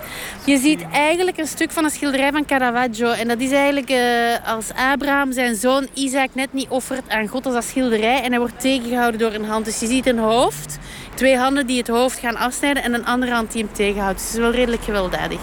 En dat staat gewoon op een muur aan het kanaal. Maar je ziet dus heel het kanaal. Hè. Dat is al heel lang. Dus je kunt eigenlijk via trapjes langs het kanaal naar beneden. Dan heb je een, soort wandelpad langs het water. En dat staat vol met graffiti. Vol, vol, vol, vol, vol. En altijd andere. Gewoon mensen die daar beginnen teksten te schrijven over uh, vrijheid en over, uh, over vrede en over ja, zo'n dingen. Hè. De klassieke, daarvoor dient graffiti. Hè. En dan verderop, aan het kanaal dat het centrum van Brussel en Molenbeek scheidt, is de grootste culturele verandering van Molenbeek zichtbaar. Het nieuwe MIMA Museum. In de voormalige brouwerij van Bellevue is een paar weken na de aanslagen het Millennium Iconoclast Museum of Art geopend. Een modern museum vol toegankelijke en sterk grafische kunst. Ik vind het ontzettend bij Molenbeek passen. Het is een museum van straatkunst, populaire kunst ook. Dus uh, niet de highbrow... Uh hedendaagse installatie en abstracte kunst. Het is echt stedelijke kunst ook, heel stedelijk. Dus ik vind dat het perfect bij Molenbeek past. Molenbeek heeft een hele jonge bevolking, is extreem stedelijk en heeft heel veel graffiti en heel veel muurschilderingen. Dus ik vind het ongelooflijk een goede locatie. Behalve dat het museum qua karakter goed past bij Molenbeek, maakt het volgens Van Istendaal ook de wijk toegankelijk voor een breder publiek. Het trekt totaal andere mensen naar de wijk. Dus je krijgt, en dat is wel grappig, het ligt echt op de rand van Molenbeek. En Molenbeek begint aan het kanaal en dan gaat het westwaarts uh, naar de rand van Brussel. Uh, maar het begint dus heel centraal aan het kanaal. En uh, je krijgt dus de toeristen die uit het centrum komen, die geraken makkelijk in het Mima, want het is heel mooi om ook naartoe te wandelen. En dan zie je dus ook in onze straat bijvoorbeeld, wat dat ook een hele gewone woonstraat is, een hele arme straat ook. Uh, zie je toeristen ronddwalen eigenlijk. Met een beetje een verdwaasde blik. maar je, je ziet echt een andere input in de wijk. Het begint allemaal zo op te leven en er, er is zo'n nieuw soort aanwezigheid van eh, cultuur. En ik vind dat fantastisch. Want dat doet de wijk zo'n deugd. Luc Hees in gesprek met illustrator Judith van Istendaal vanuit Molenbeek. En eh, het Mima Museum al daar is open vanaf woensdag tot en met zondag. Kelly Okereke en Olly Alexander, Grounds for Resentment.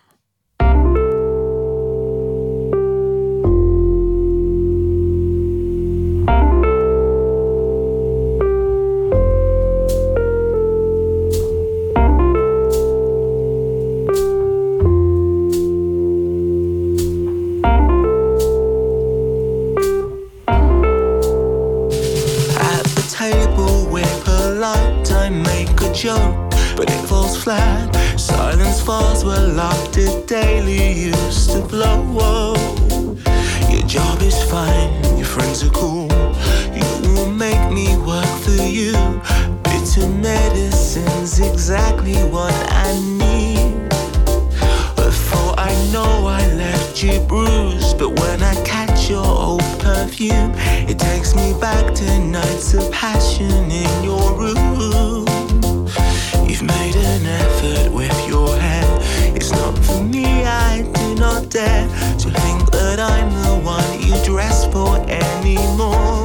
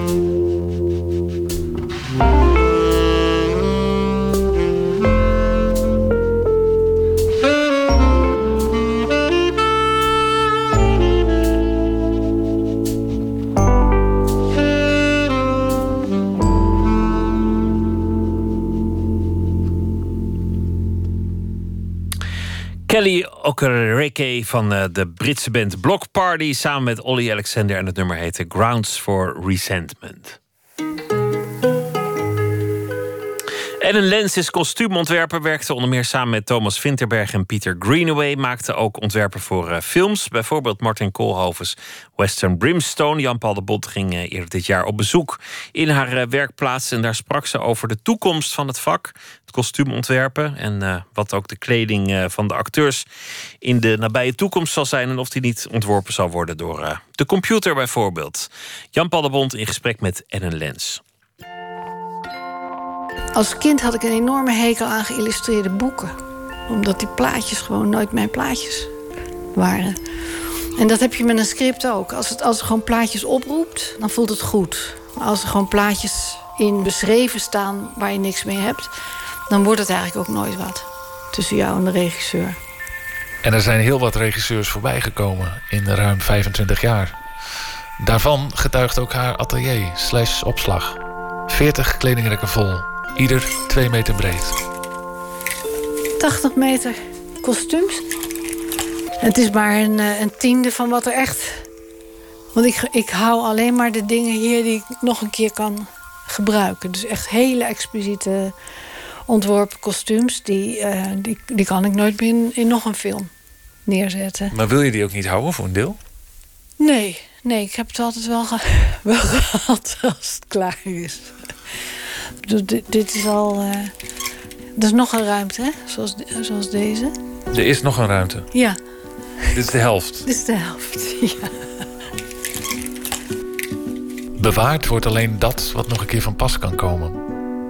Maar die nuchterheid staat wel in contrast met de manier waarop Lens een nieuwe film te lijf gaat. Ik ben wel aan het schilderen met mijn uh, painting with clothes, heeft Thomas Winterberg wel eens gezegd. En dat is denk ik ook wel zo. Het is net als dat je op het doek staat, je haalt toch een kleur weg en je doet er een ander uh, voor terug. En zo begin je ook een film te ontwerpen. En je merkt al heel snel aan, aan regisseur of aan acteurs... als ze gewoon denken dat hun nichtje, die gewoon zo leuk bij H&M kan shoppen... ook wel uh, kostuum kan doen. En dan is het harder werken om, om te vertellen waarom je iets besloten hebt. Maar hoe ben jij in een situatie waarmee een acteur s ochtends, of zeg maar de tweede dag op set komt en van nou, ik heb toch iets anders. Uh... Nou, ik sta niet bekend als uh, een smiley. Uh... ja, sommige mensen vinden me vreselijk. Ik vecht er wel voor. Ehm, dat dat gewoon. Maar als een regisseur zegt hij of zij heeft gelijk. Dat, dat, bedoel, dat is het eind, dat is de dirigent. Ik kan wel op mijn viool een beetje sneller gaan staan spelen... maar de rest komt dan niet mee, weet je. Maar ik, ik vind wel dat je het moet verdedigen. Gelukkig worden er films gemaakt waar zo'n gevecht niet nodig is. Een van haar laatste grote projecten was Brimstone... de western van regisseur Martin Koolhoven... die vorig jaar uitkwam. Beware of false prophets who come to you in sheep's clothing. For inwardly, they are ravening wolves. Om aan te werken was absoluut uh, top. Ik denk wel eens, zou het nog een keer gebeuren? Zoveel goede mensen om je heen, zoveel ruimte, zoveel goede energie. And some of you have strayed. Je zou verwachten dat zo'n western een kans is om flink uit te pakken. Met kleding van anderhalve eeuw geleden. Maar daar ging het niet om. Soms zie je van die kostuumstukken. Uh, BBC is daar heel erg goed in. En mensen vinden het fantastisch. En het is ook prachtig. Met al die strikjes en frikjes en flipjes en flapjes. En allemaal dat soort dingen. Dat, dat is hier allemaal weggelaten. Het is allemaal bijna schetsmatig. Maar het klopt wel. Maar dat is ook deel van jouw signatuur? Ja. Het, eh, het, uh, maar het zijn ook altijd wel de scripts die ik uh, gekregen heb en, en, geaccepteerd heb. Waar dat ook mee kon. Heel simpel, heel gestileerd en heel sec. Veel meer dan een ouderwetse western gaat Brimstone over macht en onderdrukking van de vrouw vanuit de religie. Bekend beeld uit de film is een metalen masker, een melkkorf. Die komt van de art director. Maar Ellen Lens zoekt dan naar subtielere verwijzingen. Een sneeuwscène waar het ontzettend koud was. En ze eh, wikkelen zich in dekens om eh, een beetje warm te blijven. Heb ik dus heel duidelijk die doek als een, als een mondsluier. Maar dit heeft ook een praktische functie. Want als het vriest en je pakt je helemaal in, dan ben je beschermd. Maar het is natuurlijk ook duidelijk een referentie naar de, naar de, de burka. Maar eh, maak jij dan dit statement hier? Ja, ik heb met Martin een aantal, eh, op mezelf een aantal hoofddingen gedaan van hoe we die scène zouden gaan doen. En dit was er één van en Martin zei gelijk dat. Dus daar ben ik dan ook heel blij mee, want ik heb natuurlijk toch ook wel een optie van als hij zegt van nou dat vind ik wel een beetje heel erg eh, één op één of eh, hij heeft de- je leest het veel in de kritiek. Er wordt veel over gesproken ook. eh, of het opzettelijk is dat ze een boerka draagt. Nou, ze draagt geen boerka, maar het, het, het, het roept de associatie op. En nu is onze westerse discussie... is het niet ook een muilkorf? He ain't never gonna stop, is he? Haar betrokkenheid gaat nog wel verder. We staan te kijken naar de rijen foto's die ze bij elkaar zocht als inspiratie voor Brimstone. Die foto's gingen ook mee naar de set, samen met nog wat andere plaatjes. Hier hangt het niet, niet zomaar. ehm, in de studio waar we aan het werk waren... hangen daar ook krantenfoto's bij bijvoorbeeld. Van gewoon dingen eh, uit Aleppo. Of, of dat, dat doe ik expres ook. Ook om die gekte van die filmwereld een beetje te relativeren. Van dat is er echt aan de hand. Serieus? Ja, ik zal je straks laten zien wat. ja, ja.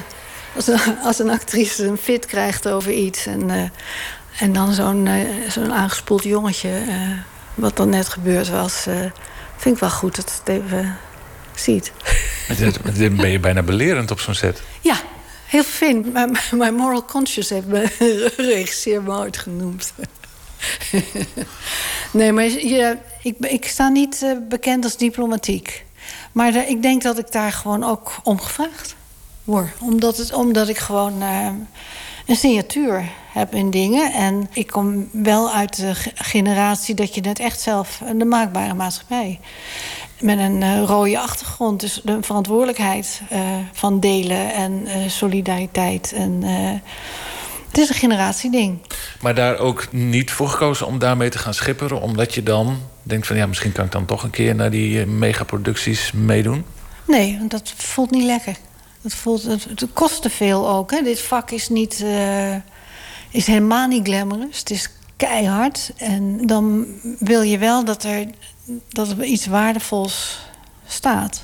Dus dat begint al met het kiezen van een script. En ik realiseer me dat er heel veel mensen zijn die dat gelul vinden. Maar dat is eenmaal... eh, Heb ik een keuze gemaakt en kan ik maken. Dus dat is een eh, voorrecht.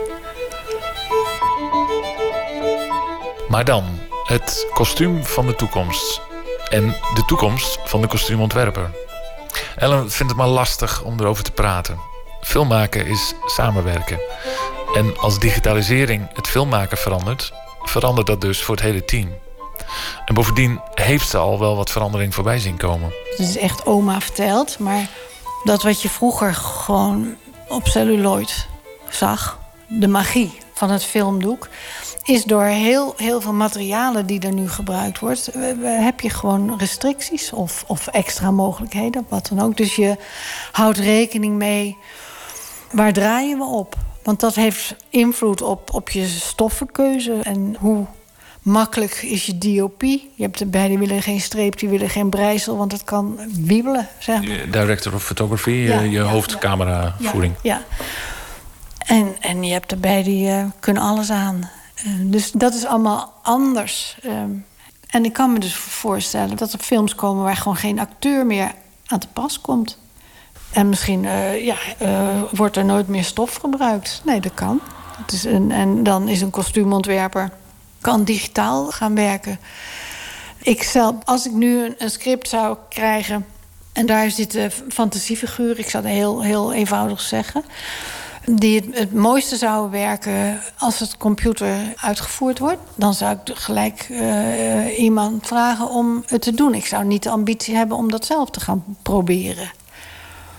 De vraag is, en dat, dat weet ik dus niet... ben ik dan nog degene die aangeeft wat hij gaat doen? Of gaan die aan mij vertellen eh, dat er gewoon een blauwe mantel moet komen... omdat iemand eh, door een ruimte loopt met een, met een mantel en een grote kraag? Dus dat, dat kostuum onder art department gaat vallen, zeg maar.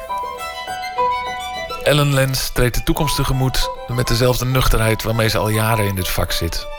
Want wees nou eerlijk, aan de essentie van films heeft die hele digitalisering nog weinig veranderd. Te weinig, misschien wel. Wat natuurlijk ook heel interessant is, is welke verhalen we eh, in de toekomst willen. Komen er ook andere storytelling eh, dingen? Dat, dat maakt het natuurlijk wel echt interessant. Als, als je met die technieken die je gewoon nu kan, gewoon ook een, een wereld neer kan zetten die er niet is. Zonder dat je terug gaat grijpen naar huisje, boompje, beestje. Wat eigenlijk alles toch een beetje op neerkomt in die eh, fantastische, heroïsche verhalen. Jan-Paul de Bond in gesprek met kostuumontwerper Eden Lens. Arthur Conley, een uh, soulzanger die een groot deel van zijn leven in Nederland uh, doorbracht. In uh, Amsterdam en later in Ruurlo in Gelderland. Overleden in 2003. Dit was een grote hit in 1968. You Really Know How to Hurt a Guy.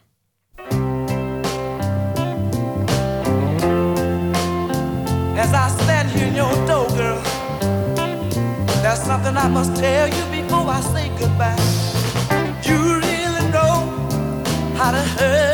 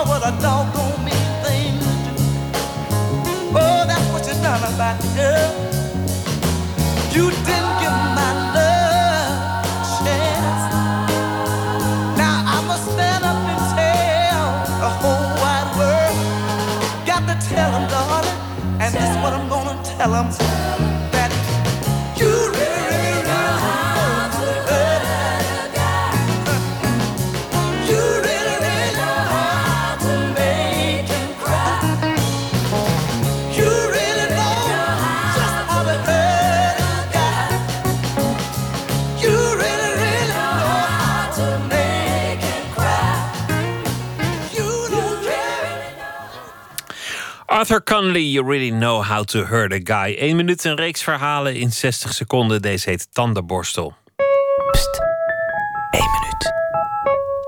Ja, op een gegeven moment merkte ik toch dat hij een beetje moe werd en de batterij ging steeds sneller leeg en hij laadde niet meer helemaal op.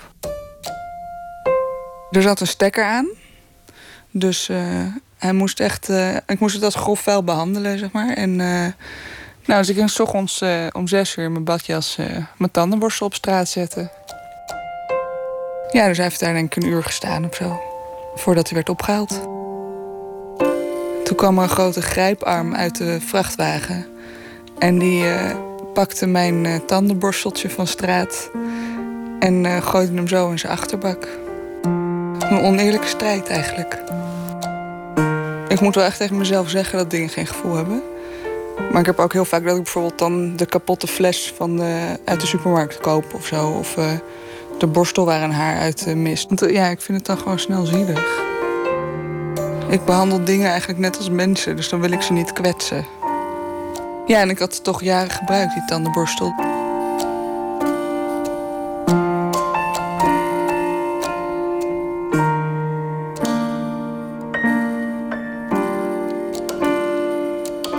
Eén minuut gemaakt door Laura Stek. Nooit meer slapen. Jeroen Henneman is een van Nederlands bekendste kunstenaars. Tekenaar, graficus en beeldhouwer. Zijn bekendste werk is De Schreeuw, het gedenkteken voor Theo van Gogh. Al sinds de jaren 60 is hij bekend, maar recent kwam hij in het nieuws omdat een van zijn beelden is weggehaald. Documentairemaker Leonie Wolters zocht uit wat er gebeurd kan zijn met het werk. Luister naar De Kus. Dus het is zo dat eh, hier staat het grote profiel. Die staat dus zo. En op deze lijn staat hier het kleine profiel verankerd.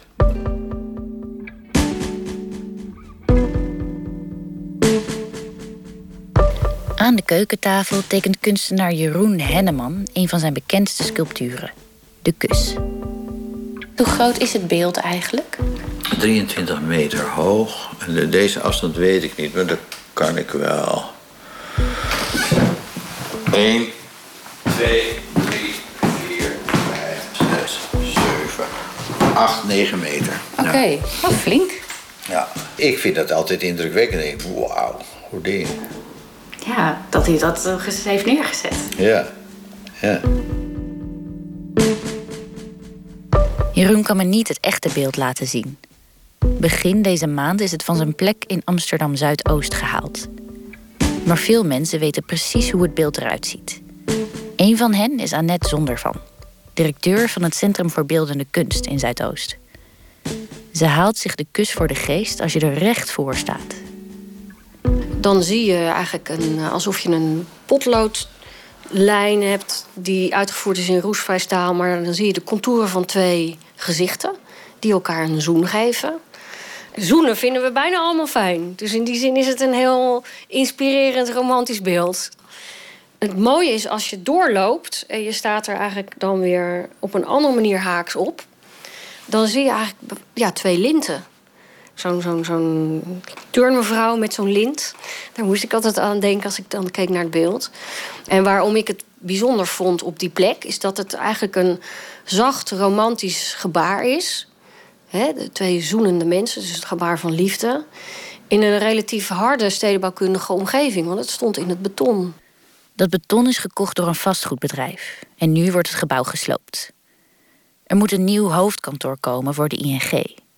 En daar moet ook de kus voor wijken. Hoe ging dat? Nou, ik kwam iets te laat. Het beeld hing nog net boven de grond. En er waren al twee gedeeltes afgehaald. Dat was afgesproken. Maar die eigenwijze firma... die dacht, het is eigenlijk veel praktischer... als we dat smalle profiel gewoon lossnijden... van dat grote profiel. Dus ze zijn uit elkaar gehaald. Nee, dat hebben ze geprobeerd. Maar die twee punten waar die twee aan elkaar zitten... zijn hele speciale berekende punten. Met heel speciaal staal erin. Waar je niet met een slijptol doorheen kan komen. Toch hebben ze dat geprobeerd. Dus die hebben met man en macht... aan die twee neuzen uit elkaar proberen. Dus nou, dan hier, eh, nou, dat ging niet verder dan, dan daar. Dus helemaal omheen hebben die dat vernield. Toen dacht ik, oh nee, weet je wel. Dus toen ben ik weggegaan. Ik was ja, totaal van slag.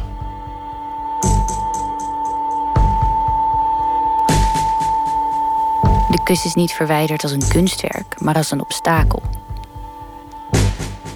Op het moment dat het beeld naar beneden ging, eh, reed ik toevallig eh, langs. Toen heb ik op de rem gestapt, foto's gemaakt en ook nog even aan het beeld gezeten. Want het was wel een memorabel moment dat je jarenlang rijdt langs zo'n beeld of het ziet van afstand en er dan naar kijkt en er een relatie mee opbouwt. En nu zie je opeens zag je het eh, liggen op een eh, hele grote trailer met eh convoy exceptioneel heet het dan. Dat vind ik wel eh, vond ik mooi om even mee te maken. Ja. Mooi of ook wel verdrietig? Nou, voor mij niet verdrietig, omdat het voor mij zo evident is dat dat beeld eh, terug gaat komen op een goede plek hier in Amsterdam Zuidoost.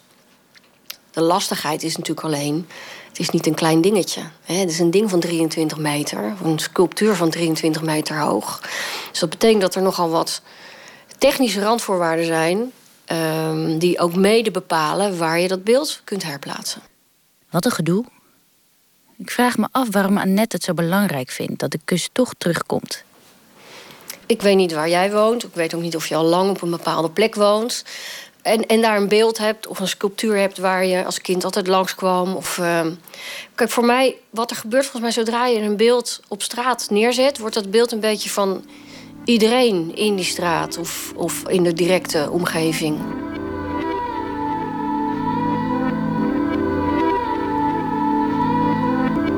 Ik heb bijvoorbeeld van een ander beeld wat hier in de vernieuwing is verdwenen. En daar kwamen allemaal verhalen over van ja, maar dit beeld stond hier en ik heb hier als kind nog geschaatst.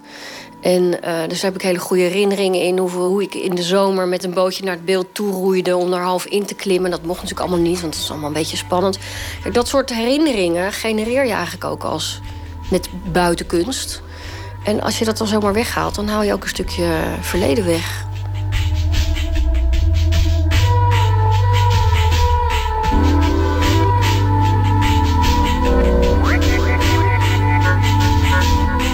En dit is een stadsdeel waar eh, de afgelopen 15, 20 jaar op stedenbouwkundig gebied heel erg veel is veranderd. Er is veel gesloopt, er is veel nieuw gekomen. Ook, en in zo'n veranderende stedenbouwkundige context kan het heel mooi zijn als die beelden wel blijven bestaan.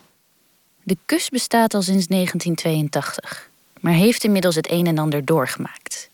Het is in opdracht van de Koninklijke Bijenkorf, de hoe heet? KBB, in ieder geval de Bijenkorf is neergezet. Maar toen we halverwege het maken van dat beeld waren, ging het heel slecht met de KBB.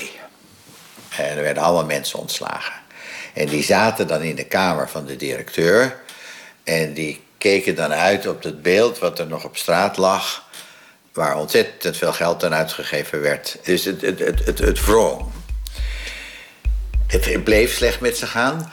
Toen is zo'n vastgoedfirma gekomen die ze genaaid heeft. Dat je denkt, wat een stelletje onbenullen. Die heeft die KBB gekocht. We hebben gewoon precies gekeken wat de assets waren. We hebben meteen al die panden verkocht.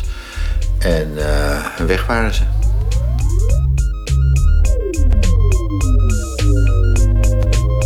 Maar de Bijkorf is toen ook vergeten dat beeld uit de verkoop te halen. Daarom vertel ik dit verhaal. Dat is toen het eigendom geworden van een Duitse projectontwikkelaar. En daarna is het eh, eigendom geworden van uh. Weet je wel. En die kwam zo in moeilijkheden. Die heeft het moeten verkopen aan eh, nou ja, dat andere vastgoedbedrijf.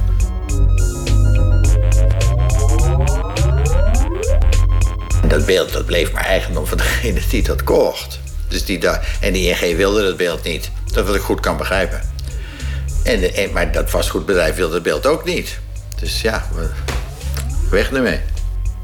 Nu wil het vastgoedbedrijf het beeld aan de gemeente geven. Eh, de gemeente wil dat met warmte ontvangen. Maar we willen wel eerst de herplaatsing goed op orde hebben.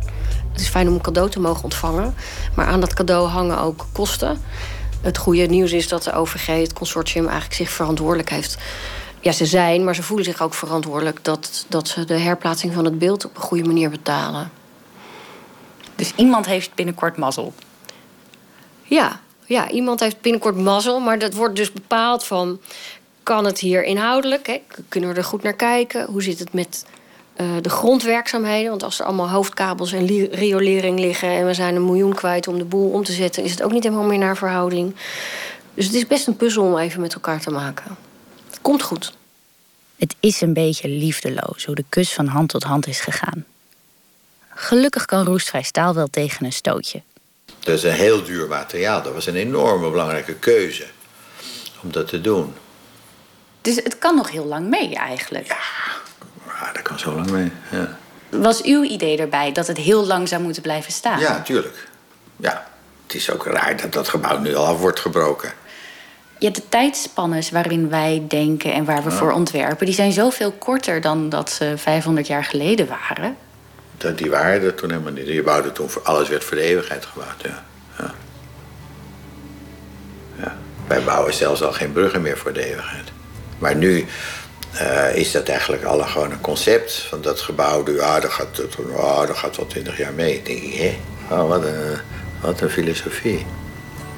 Vindt u dat jammer? Ja, want het is eh, zo eh, rustig in je hoofd als je voor de eeuwigheid bouwt.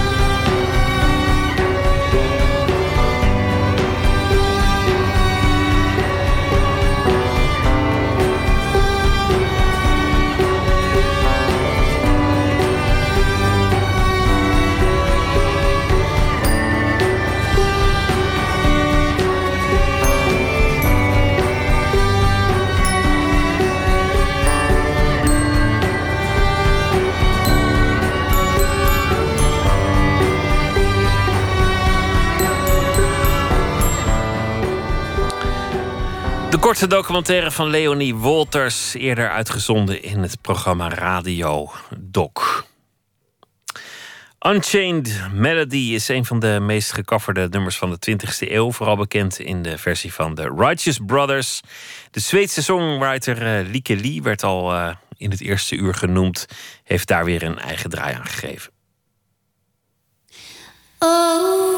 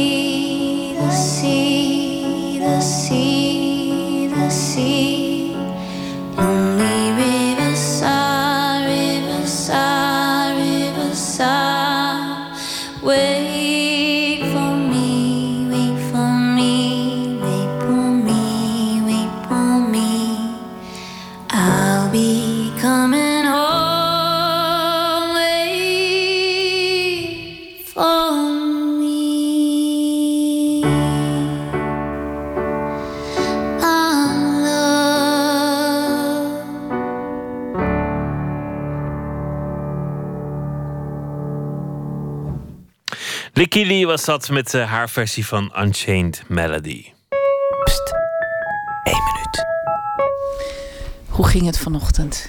Eh, als altijd, dat ik eh, in mijn bed lig en niks kan, eigenlijk. Mijn, eh, mijn hoofd doet het gewoon niet goed, hè.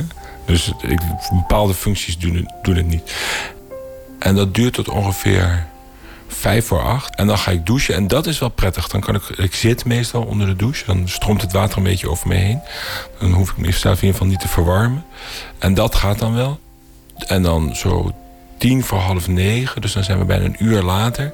Dan moet ik naar buiten. Eh, breng ik mijn kinderen naar school. En dan moet ik wel doen alsof er niks aan de hand is. En dat gaat dan wel. Maar dan ben ik nog altijd heel zaggerijnig hoor. Dan ben ik echt nog heel vervelend.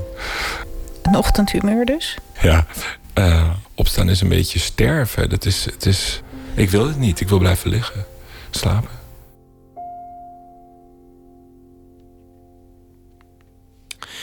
Eén minuut gemaakt door Stef Visjager. Morgen in Nooit meer slapen komt eh, Wouter Hamel op bezoek. Zanger en muzikant. Ergens tussen de jazz en de pop in eh, beweegt hij zich. Heeft veel succes, ook in Japan en Korea.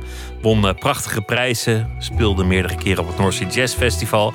Vier albums heeft hij gemaakt en de nieuwe heet Amauri. Eh, wees maar jezelf is de boodschap die hij met dat album eh, lijkt te willen uitdragen. Dat allemaal morgen in Nooit meer slapen. En voor nu wens ik u een eh, hele goede nacht. En graag weer tot morgen.